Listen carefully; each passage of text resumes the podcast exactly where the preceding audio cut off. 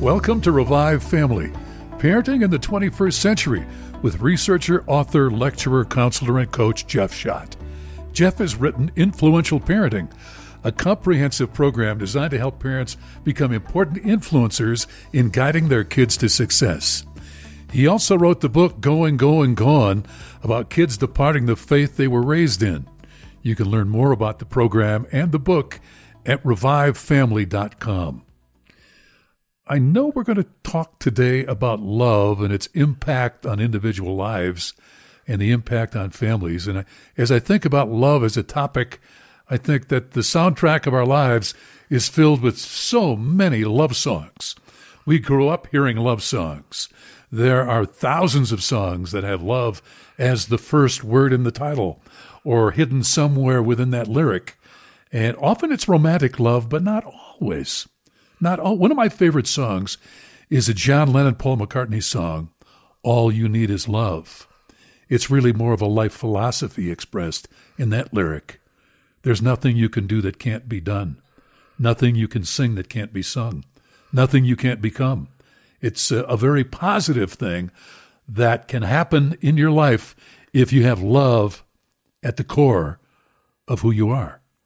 And love needs to reside at the core of a family, correct? It absolutely does. And I know, um, honestly, if we were to step back in my family, I'm not sure love was at the core of our family before beginning my journey into looking at kids and what was causing them to struggle so much.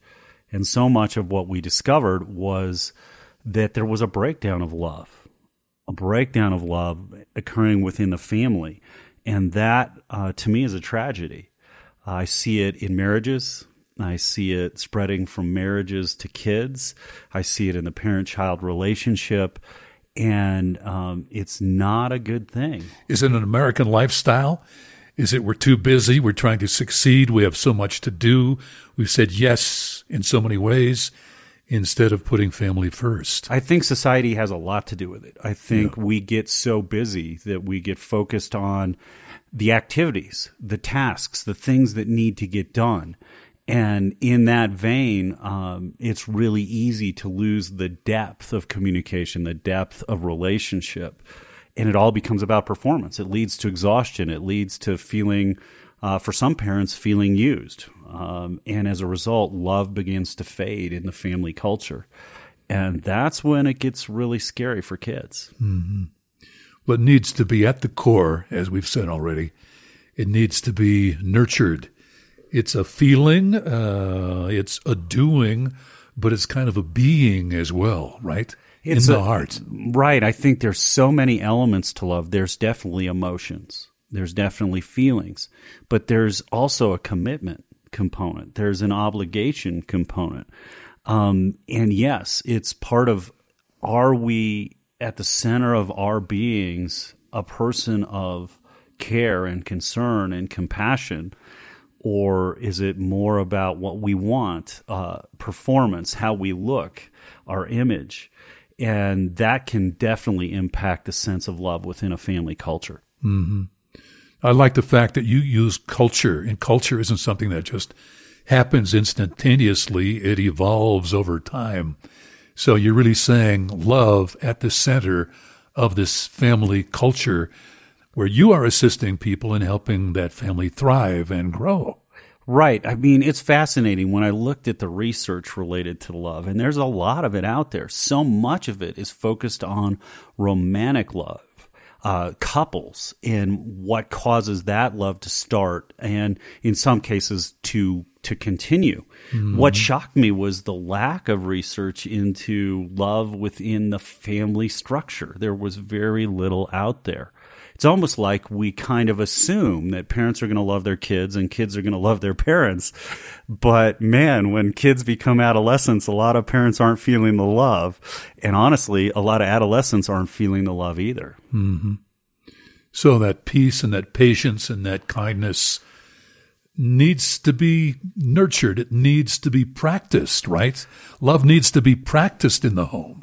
Right. I mean, love is this confusing thing for us, I think I do these retreats uh, in youth groups called Reboot, and it's going after the dual life culture and the breakdown of care and concern and the cliques and all of the things that can develop within youth group cultures. And what's fascinating is that I, one of the exercises we do is to break them into small groups and ask them to discuss what love is, define it, characterize what makes it last. And you know what? They can't do it. Our kids don't understand love. And oftentimes the youth leaders don't. And I've found in my coaching and working with families that parents have a hard time defining and explaining what love is and what it is as well because I think we all relate love back to that time where we first fell in love. Mm. Like I remember for Dee Dee and I, right. you know, for some crazy reason, my parents scheduled having Thanksgiving dinner with the family of my immediate ex girlfriend. And when they told me, it was like, wow. why on earth Uh-oh. would you do that to me? you know, it just brought this huge sense of pain instantaneously. And I'm like, I don't even want to go to this Thanksgiving dinner, you know, and certainly don't ask me what I'm thankful for at the, at the table. Oh my goodness. But it was fascinating. Her best, that year, she didn't return from college, my ex girlfriend, but her best friend came and spent time with the family anyways. And that was Dee Dee, my current wife. Well, this was part of a bigger plan. uh, God had a crazy plan here because, um, you know, everybody in the room saw the sparks, but I'm an internal introvert. Uh, most people wouldn't believe that today, but I am, and I was so shy. And so the parents, uh, my parents and the parents of my ex girlfriend got together and planned to go out, leaving Dee Dee with nothing to do, and then suggested, why don't you, Dee Dee, and your sister go to a movie? And so my my first date with Dee Dee was actually with my sister as a chaperone, and she was constantly sliding over trying to force me to sit next to Dee Dee. But that night, we sat there and we talked um, for an hour and a half, two hours after we got done uh, with the time with my sister until 1.30 a.m., even though I was catching a plane at 6 a.m. out of JFK for, for Arizona to go back to college. Um, and that started a long distance relationship that's led to a marriage that will be 30 years this summer. Mm-hmm. Um, but I remember that. I remember the feelings. I remember the love. I remember the attraction. And I think that's what we begin to believe love is. But then that, of course, fades. Mm-hmm. And of course, hopefully we never have those feelings like that for our kids. So love's got to be far more than that. And that's why I was almost a little bit concerned about the research I saw because it was so focused on this romantic love right. concept. In fact, one of the mm-hmm. researchers, uh, it was really funny, had this this really hilarious quote related to love and the study of love. And it says this mm-hmm. I think we know a lot more scientifically about love in the brain than we did a couple of decades ago. But I don't think it tells us very much that we didn't already know about love, Schwartz said. Mm. It's kind of interesting, it's kind of fun to study. But do we think it makes us better at love or helping people with love? Probably not much. This is actually a mm-hmm. researcher that spends decades studying love saying, I don't know that it's really helping us.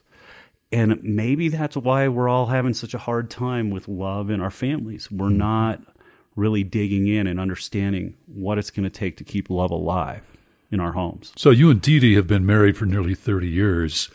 I was listening to a TED talk the other day. Just I got a prompt, a notification on my phone. Hey, there's a cool TED talk. Maybe you should check it out. And I was working on something. I thought, I'll listen to this. It's about marriage. And uh, this professor who has studied marriage and relationships, actually a clinical psychologist, said there are really two strong factors that keep relationships, marriage relationships together. Number one being that your partner and you have each other's back at all times. You know there's that support and defense when you need it. And the other was, it's really founded on trust. The fact that that person who you are bonded to is reliable. They come through to do what they say they will do. Those are pretty basic, but I think doesn't that apply quite well to relationships that parents have with their kids? I've always got their back. I'm, I'm there to support at all times. They can trust me that I'll do what I say I will do. Right. But that trust's got to go both ways. We desperately need to trust our kids. Um, just received an email. Um, this mom's been trying to talk to me all day today, but my day has been just jam packed. And uh, she finally just sent me the email right before we got into studio here, and and it was, "What do I do with my daughter?" Um, you know, she was just at this retreat, this Christian event, and she met this guy and you know they want to go to the school dance together but he goes to a different school and lives 35 minutes away and he wants to take her to to the dance at my daughter's school. They want to meet at the roller skating rink and you know we've got these rules about not dating and about um, you know if you're going to be with a guy it has to be in a group. But it doesn't look like there can be a group for this roller skating rink and in all of this, underlying that message is I'm not sure I can trust my daughter to make decisions with this boy. Um, and I can tell you for a fact when that girl doesn't end up feeling trusted, she doesn't feel loved by her parents, it increases her emotional attachment to that boy instantaneously and increases the likelihood of her making a mistake or making a bad decision because of the lack of trust. So a controlling parent says, these are the rules and you're going to follow the rules. We've discussed so often, have we not, that rules and consequences oftentimes push the kids away from the parents and what they how they would like their kids to behave. Right, and I think you know we were talking about you had the two things that this one psychologist was saying really made love last, but what I've found is it also requires a sense of safety. Safety and trust go hand in hand, and um, oftentimes when we allow fear to creep in as parents, we begin to doubt our kids we begin to believe that they won't or can't make good decisions, our kids end up feeling not safe with us. They won't open up. They won't talk with us deeply. And that was the interesting thing I found in some of the research was that in couples specifically, when we stop talking deeply about our desires and our emotions, that is one of the top warning signs that love will begin to fade. Hmm. And so, if we're not in this environment of safety and trust, we won't be communicating at the levels we need to communicate to keep the family connected, to keep the hearts connected in our homes, to keep love alive. This is a challenging topic, and there's more coming. You're listening to Revive Family Parenting in the 21st Century with Jeff Schadt. We'll be back in a moment hey, at times we as parents all have questions. Even I have questions. That's why I do a lot of this research. And I'd love to hear from you. Love to hear your questions that you would like us to address on air. If you go to revivefamily.com forward slash radio, that's revivefamily.com forward slash radio. Right there at the beginning of the page is a place you can submit a question. We won't use your name on air unless you want us to. It's entirely confidential but we would love to address the issues you would like us to on this radio program and podcast. Thank you. We appreciate your help. Parenting is a commission you receive from God when a child comes into your life.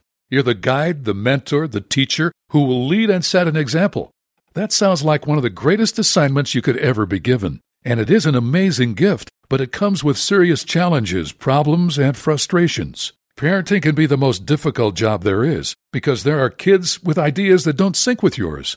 There's nonstop advice coming at you from neighbors and family members, and you've tried techniques that are supposed to work but don't. Where do you turn? You turn to revivefamily.com.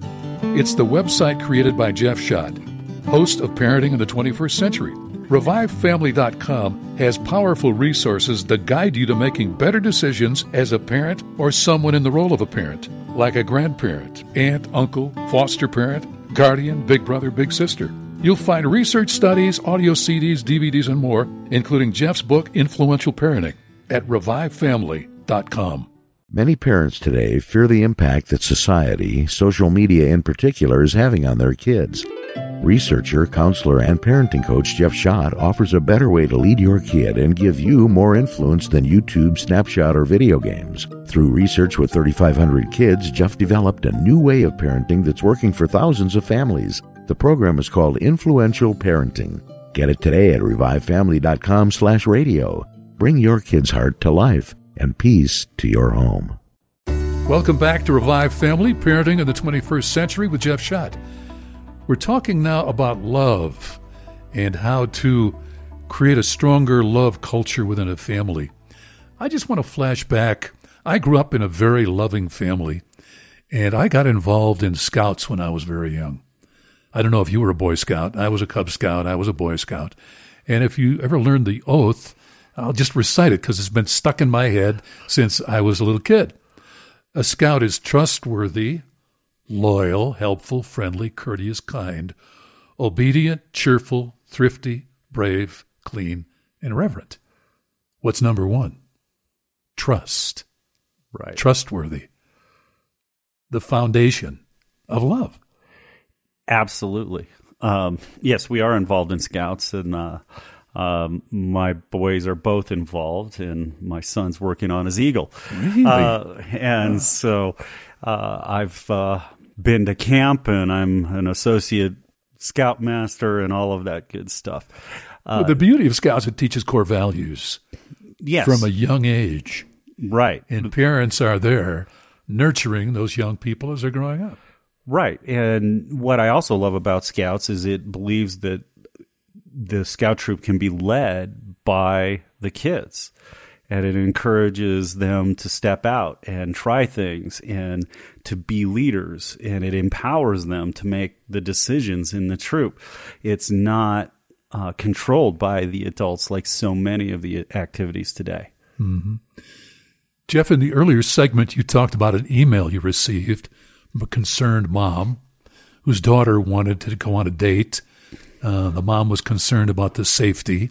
The mom was concerned about a relationship developing where she wasn't going to have control. What was the upshot of that? What advice did you offer, or are you withholding that until you talk more? Well, no, I uh, I had to give them an answer because they need to give their daughter an answer this afternoon while we're sitting here in studio recording. And um, you know, I said it's so much of it depends upon the situation. You know, in my family, because of what we changed and how we developed a culture of love uh, based upon parenting through influence as opposed to through authority and control um, my both my daughters chose not to date until they were 18. They didn't feel the need to go out and find love at a younger age. And they, as a result, saw the craziness that was going on and the hurt that was going on. And they said, you know, I don't need to get involved in this because I'm not ready to get married anyways. So they made that decision themselves. So I shared that with the parent. And then I said, I know that's not the situation currently in your home. I know that's where you want to end up though. So sometimes you have to venture out and take the first step. And that step is by issuing trust. What if you were to go to your daughter and say, Hey, we believe in you. We trust that you can make decisions and you want to protect yourself and your own future. And we know that the Holy Spirit resides in your heart and that He's going to hmm. guide you to make the right decisions. And so, you know, because we believe in you and we trust you, we're going to let you go to the roller skating rink, even though your friend can't go along as well. What I've found is that when parents begin to do this, kids feel more loved. And that love gives them the strength to say no in these situations. But it's when they're feeling that they're not trusted, that they're controlled, that all of a sudden their need to be loved somewhere else goes through the roof and they make the very mistakes we're trying to prevent them from making. Mm-hmm. And so that was the advice I sent. I haven't gotten the response email yet. It'll be fascinating to see what they come back with. You're really saying when you make the statement, I trust you, I can rely on you to make good decisions. I expect you even at that point would ask a couple questions or anything I can answer before you go off on this adventure. Are there any other things you'd like to know from your wiser older parent? Yeah, what what concerns do you have? Yeah. You know, Talk about what- concerns. You know what are your values? What are your thoughts related to dating at this age? And what do you want to get involved in? What don't you want to get involved in? Draw them out. Hear them out. Um, but what i found is when we issue this kind of trust it results in them rising to that trust. They stand stronger. They stand firmer. And they feel loved. And they feel close to their parents when the inverse is absolutely the truth when they say well you're not going to be able to go because you don't have a group or your your friend can't go with you. And what you're really saying is we don't trust you. You're going to you want to go make the wrong decision. And that so undermines the relationship. So wounds kids from sitting and talking with them uh, in the coaching that we do and in the research that um, wounded kids make mistakes Having read many of your blogs, I recall reading one where you said, in way too many instances when you're going to get involved in counseling a new family, you'll hear someone say, it's like we're four people living under the same roof, but we're individuals and we're not bonded and we're not connected as a family. How do you proceed when you hear that? You sense there's a lack of love, there's a lack of trust, there's a lack of connection and compassion. Uh, that's a big challenge. Well, I think the first thing that parents need to hear in this statement that I hear from kids too much we're four individuals living under one roof. I had one girl say, a 17 year old girl say to me, you know, we're four in, individuals living on four different emotional islands um, of her family. And so when they say that, um, the first thing I'd like parents to hear in this is that's a question we need to go ask our kids. We need to go say, how connected do you feel to us and the family? How interconnected are we? Are we four individuals living under one roof? Because the answer we might get might shock us. Oftentimes, parents are going through the routine and going through the motions, and the kids seem to be fine and seem to be connected because they're good at meeting our expectations. But I think a lot of parents might be surprised by the answer they get. Now, to get the answer, the honest answer, the parents are going to have to say, "We're not going to react. We're not going to, we're not going to judge. We're not going to argue. We're not going to get defensive. We just need to honestly know: Do you think we're four individuals living under one roof? You've got to know there's a problem before you can fix it. Um, Then from there, what is it that is causing the kids to feel that way? The only way you're going to understand that is by asking them questions and begging them to be honest. Mm-hmm. What is it that we're doing within our home that makes you feel so disconnected from us? I'm curious about the kind of questioning you do with mom and dad and the kids. What kind of sharing do you do? Um, well, Do you have meals together? Isn't that a big one? Because we get so busy sometimes we don't even have meals together. oh right, or we're sitting there on our phones during the meal. Um, okay, so Really? you, you may have a meal together, but are you really together? Um, But I think for me, you know, when I dive into a family situation, um, it's normally because a kid is struggling and a parent says, "Come help my kid," right? Right. And so the first thing I do is spend four to six hours nonstop, one session, asking the kids questions about their lives, their hobbies, their relationships with their parents, their siblings, their friends. I get into every area of their life in six hours. And I understand them so well at the end, they're sitting there going, This is the first person that's actually ever really listened to me. But you hear their whole story, whereas the parents maybe have never really heard their kid's entire story. Right. And as a result, then I help the kids share the disconnects and the mistakes that they're hiding from their parents that build a wall um, between they and their parents with their parents. And that process begins that deep communication that all the research says is required for love. Um, and then, then I help the parents begin to understand their own feelings. And uh, I know in the next radio program we're going to talk about that phenomenon, Right. um, because we're doing a series here on love. We're going to do three programs, but this whole area of safety and trust and this area of communication is absolutely critical to maintaining a loving culture in our homes. Because great, if we've got our expectations and we've got our performance hoops and we're measuring our kids by that, we can say everything's going great. They're getting good grades. Uh, they're they're respectful at home. They're getting their chores done or they're getting their homework done. Whatever our hoops are, and we say everything's fine. But then I talk to these kids and they're saying, "I'm alone. We're four individuals living under one roof." And they're out there oftentimes trying to fill that void in other ways that their parents have no clue about because we can't be with our kids 24 7. We will dig further on the topic of love in two more programs coming soon. That's it for today's edition of Revive Family Parenting in the 21st Century with Jeff Schadt. We'll return soon with another program that is designed to help you become a wiser, more effective, more influential, more loving parent. Jeff's website is revivefamily.com. Parenting in the 21st Century is produced in association with Faith Radio. Jeff Schadt is a pastoral counselor and coach. He is not a licensed healthcare professional. What you've heard is not a substitute for seeking professional medical or psychological support.